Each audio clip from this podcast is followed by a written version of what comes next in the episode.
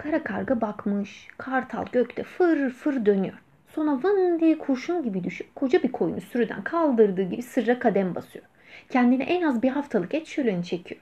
Yahu bir kartal kadar da olamam mı yani? Benim neyim eksik şu kuştan? Vallahi da olur, billahi da olurum diye düşünüp kartal kesilmeye karar vermiş. Uça uça bir koyun sürüsünün otladığı meraya gelmiş. Gözüne bir koyunu kestirmiş. Çevresinde uçup dolanarak gözleriyle hayvanı tartmış. İyi demiş, harika bir koyun. Etli butlu, üstelik yağlı, besili de.